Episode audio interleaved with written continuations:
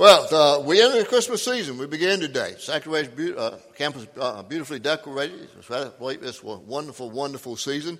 And yet, this wonderful season oftentimes has a, a lot of despair and hopelessness uh, and disappointments in it. So, uh, we come to begin this uh, wonderful season of Christmas, celebrating the birth of our Lord and Savior Jesus Christ, with the need, need for good news. good news that will give us hope and encouragement and expectation about God's presence in our lives individually and in our church. I struggled about how I would approach Christmas this year. I've been preaching this story for 43 years and I wondered, okay, how can I, you know, how can I deal with this in a different way? And then uh, the Bible Studies for Life curriculum that many of our Bible study classes use on Sunday morning is using all the great passages about the birth of Christ, from Isaiah and the prophecy to Luke 1 and 2, and Matthew 2, and, and just uh, all taking you all the way through to the first Sunday, I think, in January. Now, it's interesting that the other curriculum uh, is starting you all in, um, in, in, in the book of Genesis, and you're only going to take one week to study um, the lesson I think about Christmas as I looked at. So I thought, well, what in the world can we do? So then realized we're doing this jazzy Christmas for, for Christmas, and we sing some of our most favorite songs, I think, during Christmas. So I thought, how about a series on the songs of Christmas? And we'll focus on those, and we'll sing them, each one that we will focus on. And my hope is that this will take us to the manger and beyond uh, as we find more to hope for and more to fulfill our hopes in our faith in, renewed by the presence and the promise and the power of God. So we're going to be talking about the songs of Christmas. And I would hope that maybe we could, could incorporate our spirit into this celebration the way that Robert Louis Stevenson, noted Scottish novelist, did in the opening line to his writing entitled A Christmas Prayer. He said, Loving Father, Help us to remember the birth of Jesus that we may share in the songs of the angels, the gladness of the shepherds, and the worship of the wise men. So may we do that this year. May we, may we do this. That we would share in the song of the angels, the gladness of the shepherds, and the worship of wise men. Now, the song today we're going to focus on is O Come, O Come, Emmanuel. And uh, found out some interesting things about this song as I did my research. It's probably the oldest Christmas song that we sing. It's probably written around 800 AD, probably written by a monk in a monastery. The original writing of it had seven stanzas, one for each day of the week, and they would sing it or chant it as they worshiped. It wasn't until 1850s uh, that it was translated into English and published in England by John M. Neale. And the stanzas were reduced from seven to five. And now our current version that we sang this morning only has four stanzas.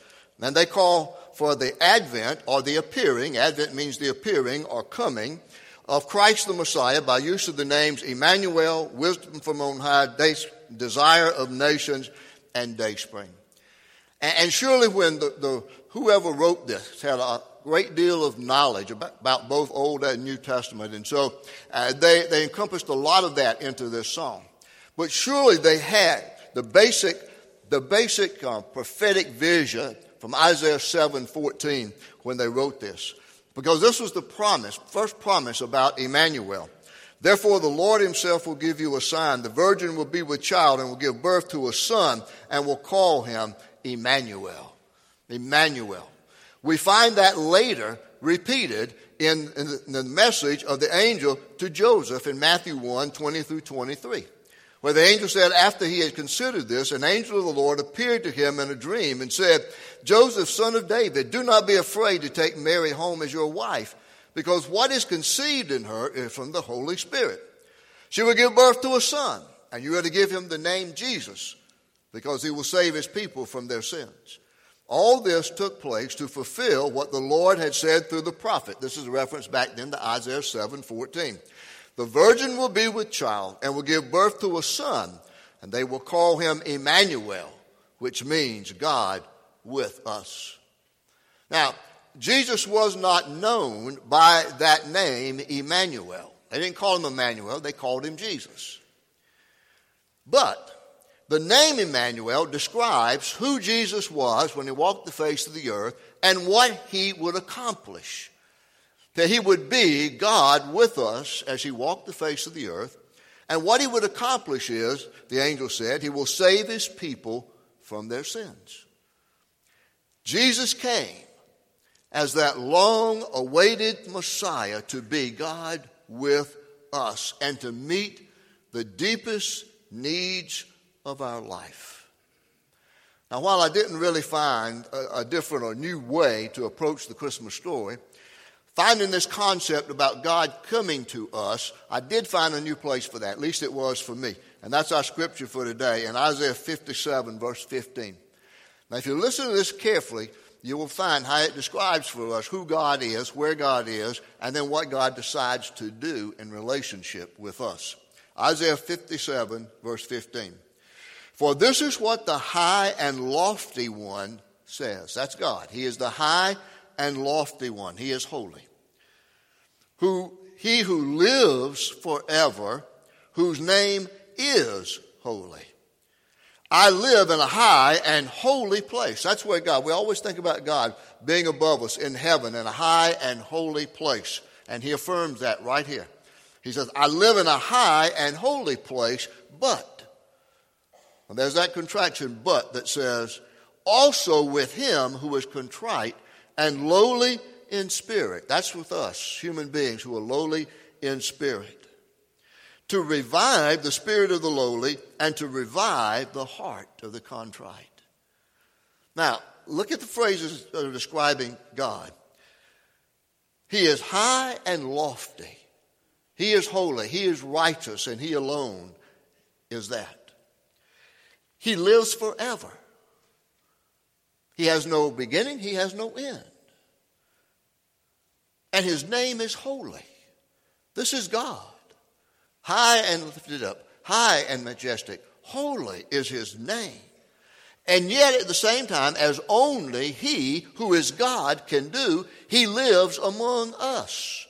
We're the ones who are described here who are contrite and lowly in spirit. That is, we're kind of broken in life. We've got a downcast spirit about us. But then God comes to us, and his purpose of coming is revealed in these words to revive the spirit of the lowly and to revive the heart of the contrite. And so, as we sing that hymn today, that great carol, O come, O come, Emmanuel, we're asking God as the writers of the hymn did, to come from heaven.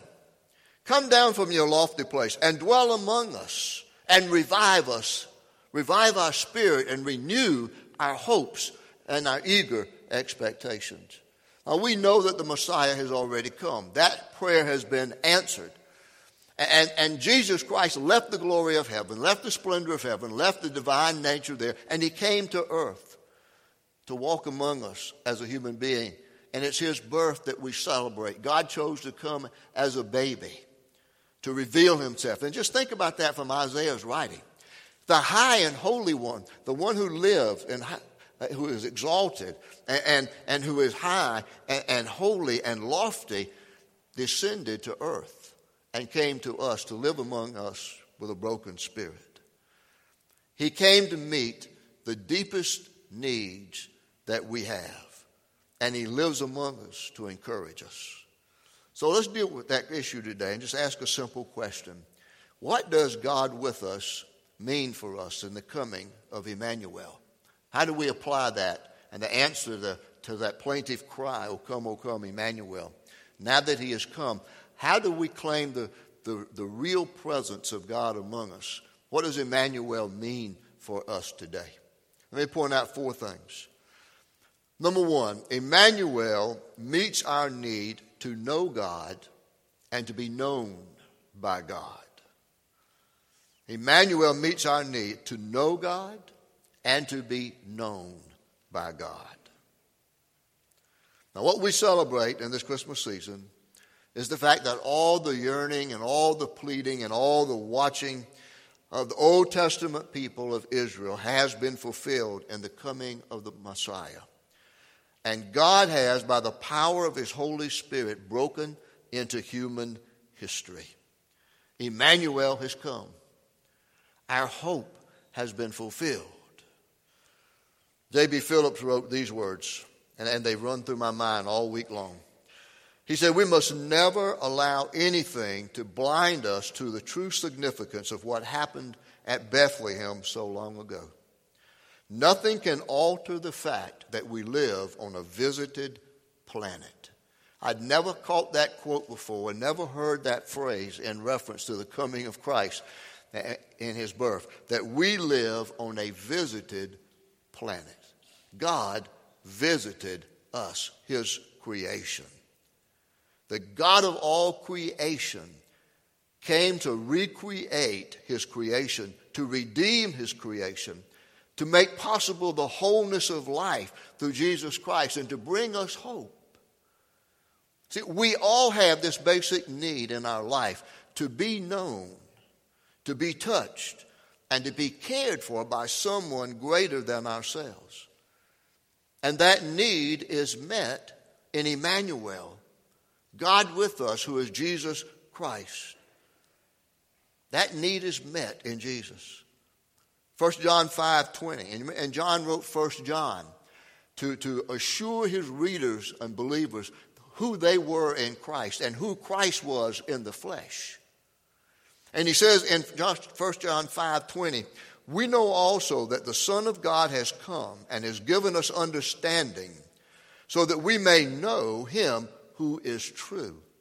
And we are in him who is true, even in his Son Jesus Christ. He is the true God and eternal life. You see, John affirms the fact that, that Jesus is Emmanuel and that he is God in the flesh, and in him we have eternal life. Those words are words of assurance for every one of us who has embraced Jesus Christ as Savior. See, this God who is high and lofty became our God in the midst of our life to the fullest degree possible. And he did so when Jesus was born as the babe in Bethlehem. God has instilled in each of us a desire to know Him intimately, and He is present now so that everyone can meet Him. Everyone can know Him through Jesus Christ, His Son, as we celebrate His birth. If you're not in a relationship with God, He is waiting for you to acknowledge Him by faith, to know Him, and to be known by Him, and to claim eternal life in Jesus Christ. So Emmanuel comes to meet our need to be known and to know God. Then, secondly, Emmanuel meets our need to have all our sin and guilt removed. See, he, G- Jesus came to forgive us of our sins, the angel said to Joseph. So Emmanuel has come to meet our need to have all of our sin and our guilt removed. Sin brings with it a sense of, guilt. There was a time during the most horrible persecution of the, of the Jews by the Nazis in Poland that an elderly Jewish cemetery keeper went out to the cemetery early one morning and he discovered that sometime during the night, a woman had crawled into one of the empty graves and she had given birth to a son and then she had died. This, this Polish cemetery keeper looked at this child in that grave and said, This must be the Messiah, for only the Messiah could choose to be born in a grave. Well, obviously, that baby born in a grave was not the Messiah because that baby born died later on that afternoon. And the real Messiah had been born over 1900 years ago because this incident happened in the 1930s. But the truthful observation of that cemetery keeper is accurate because only the Messiah would choose to be born into the midst of the pain and suffering and confusion and despair and sin and disgrace that this world has to offer to us. The birth of Jesus was necessary so that he could experience death for us. And it's so easy for us to celebrate and embrace the birth of the Christ child being held so tenderly and softly and intimately by his mother. But we must also remember that this babe would grow to manhood, and in his manhood, he would be nailed to a cross. And in his, in his, act of dying upon that cross, he would meet our need to have our sin and our guilt removed. You think about the cost of what God did at Christmas. He came from his lofty place in heaven as, as, as, as a baby to be God in the flesh. And then he took that same God in the flesh, his son, and he allowed him to be nailed to the cross so that our sin and the guilt of that sin could be forgiven. Peter reminds us of the cost of our redemption in 1 Peter 1 18 and 19 when he writes, For you know that it is not with perishable things such as silver or gold that you are redeemed from the empty way of life handed down to you from your forefathers, but with the precious blood of Christ, a lamb without blemish or defect. You see, this Christ of Christmas cannot be distinguished from the Christ of the cross. Jesus paid for our sin and for our guilt with his own blood so that we could be free from every sin that we have ever committed. The apostle Paul writes in 2 Corinthians 5:19 and says God was reconciling the world to himself in Christ, not counting men's sins against them, and he has committed to us the message of reconciliation.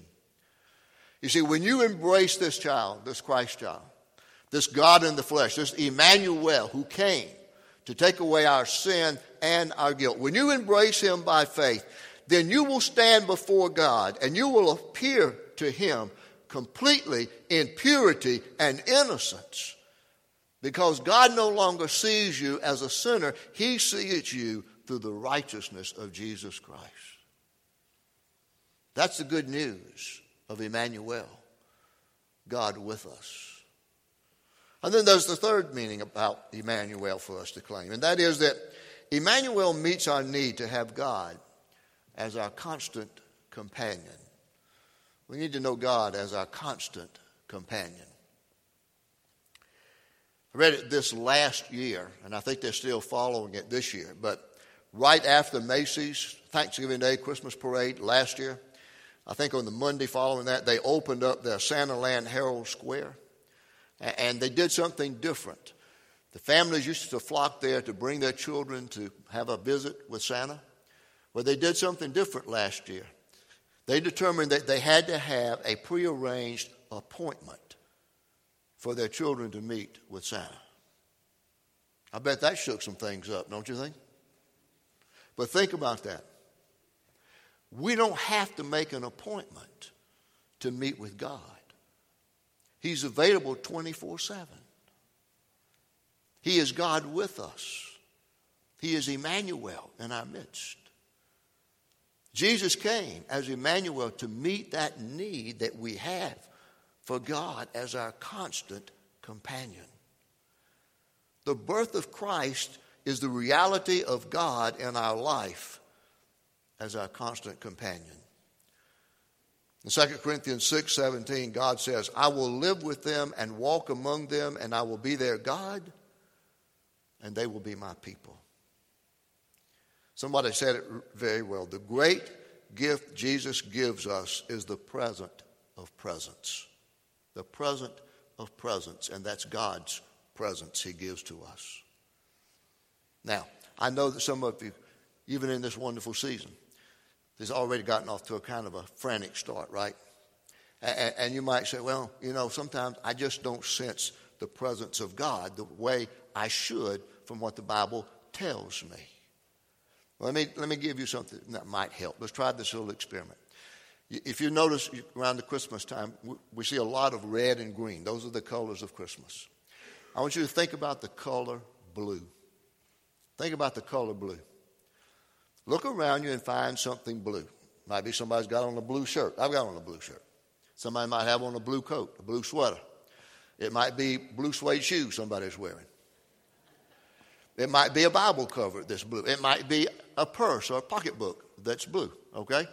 You just start, you think about that. Something blue. And when you start seeing those things blue and thinking about looking for things blue, you're going to see more and more blue things. When you leave here today, if you look for them, you're going to think most every car on the road today is blue. Okay? Now, you use that same analogy to God. You want a closer relationship to God? You want to claim your relationship with God? You want to know His constant presence in your life? Then you have to think about God. Don't think about Him as blue, but think about God. And the more you think about Him, then the more you will experience Him, the more you will see Him. The more you think about God, the more you realize you're in relationship with God. He tells us in Hebrews 13 5 that He will never leave us nor forsake us. When Jesus commissioned the disciples and He sent them out to disciple the people of the world, He said to them, I am with you always to the end of the age. I am with you always to the very end of the age. Now, Jesus didn't say that we will always feel His presence, just that He is always with us. Feeling His presence is up to us, it doesn't come automatically. We have to desire that and reach out to, to Him and build that relationship so we know His constant presence. But the reality is, when you accept Jesus into your life, there will never be a time on this planet or in eternity to come when Jesus will not be your constant companion. Jesus came to meet that need of having God as our constant companion. And then the fourth thing that I call your attention to today is that Emmanuel meets our need for hope for the future. We need hope for the future. Today we lit the candle, the Advent candle of hope. O come, O come, Emmanuel is a song of hope. Come, come. They wanted him to come. And we celebrate that he has come. And in his coming, he has brought to us hope for the future. We live in a world that doesn't offer us a whole lot of hope. We look around us and we see despair and brokenness, and it's amplified more during the Christmas season. This wonderful season, somehow, when we're celebrating the birth of a child, makes sickness and death even more of a sorrowful experience. I'm told that the suicide rate almost triples during the Christmas season. We get so frantic and frustrated about all the things we have to do to check them off of our list so that we can hopefully settle down and celebrate one day on Christmas Day without any confusion and frustration. We are a people who desperately need hope for the future. And it's met in Emmanuel, who is God with us. Somebody said it very well when they said, God became homeless so that we could find a home. And the hope and the home that we have from God is heaven. In one of his encounters with the religious leaders of his day, they, they demanded to know of Jesus whether he was the Messiah or not, whether he really answered to that claim to be the Messiah. And in Matthew 26 64, Jesus said, Yes, it is as you say. But I say to all of you, in the future you will see the Son of Man sitting at the right hand of the Mighty One and coming on the clouds of heaven. Jesus was talking about a future event. It's yet to take place. He's talking about not his coming the first time, but he's talking about his second advent, his second coming. And in that coming, he will not be a cuddly infant in a cradle, but he will be the King of kings and Lord of lords, coming to bring judgment to those who refuse to acknowledge him, but to give to those who accepted him the gift of eternity and the glory of heaven. The apostle Paul in Ephesians 1:18 reminds us of that secure future when he says, "I pray also that the eyes of your heart may be enlightened in order that you may know the hope to which he has called you, the riches of his glorious inheritance in the saints." See, there is our hope. It's our inheritance. And what is that? Our hope is the inheritance of eternal life in heaven. See, there is a need for a certain and sure hope today that we do have a future in heaven where we will live forever in the presence of God and we will know God with us. So may we pray from our hearts today, not just sing it from our lips, but pray it from our hearts today. Oh, come, oh, come, Emmanuel. Come once again and enter into my life. Come into my world of chaos and confusion. Come into my world of sin and despair and guilt. Come into my world of unbelief and be God with me. Reveal Jesus Christ to me as Emmanuel, God with us. Help me celebrate the birth of this Christ child. But let me look beyond that. Let me look beyond the cradle and see the cross and see the ultimate price that it cost for you to come from your high and lofty place to be among those who are contrite and lowly and broken in spirit. Come and revive my spirit. Come and renew your creation, Lord God. For you are Emmanuel, God with us.